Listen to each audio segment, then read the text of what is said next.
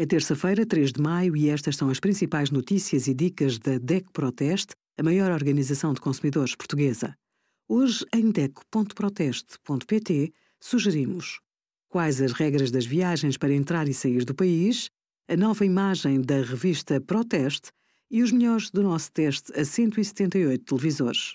A grande popularidade das consolas de videojogos tem levado à grande procura por televisores que também sirvam para jogar.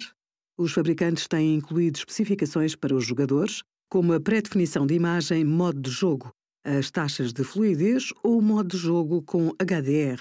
Com uma consola de jogos de última geração, terá vantagens em escolher um televisor com uma alta taxa de fluidez. No caso do HDR, para o melhor desempenho, o brilho máximo deve ser no mínimo de 500 nits. Se já tem um televisor e não pensa trocá-lo em breve, pode ativar o modo de jogo caso o seu equipamento o disponibilize. Desligue parâmetros como a redução de ruído ou o sistema de compensação de fluidez. Além de não terem qualquer efeito nos jogos, podem reduzir a nitidez das imagens. Obrigada por acompanhar a DECO Proteste a contribuir para consumidores mais informados, participativos e exigentes.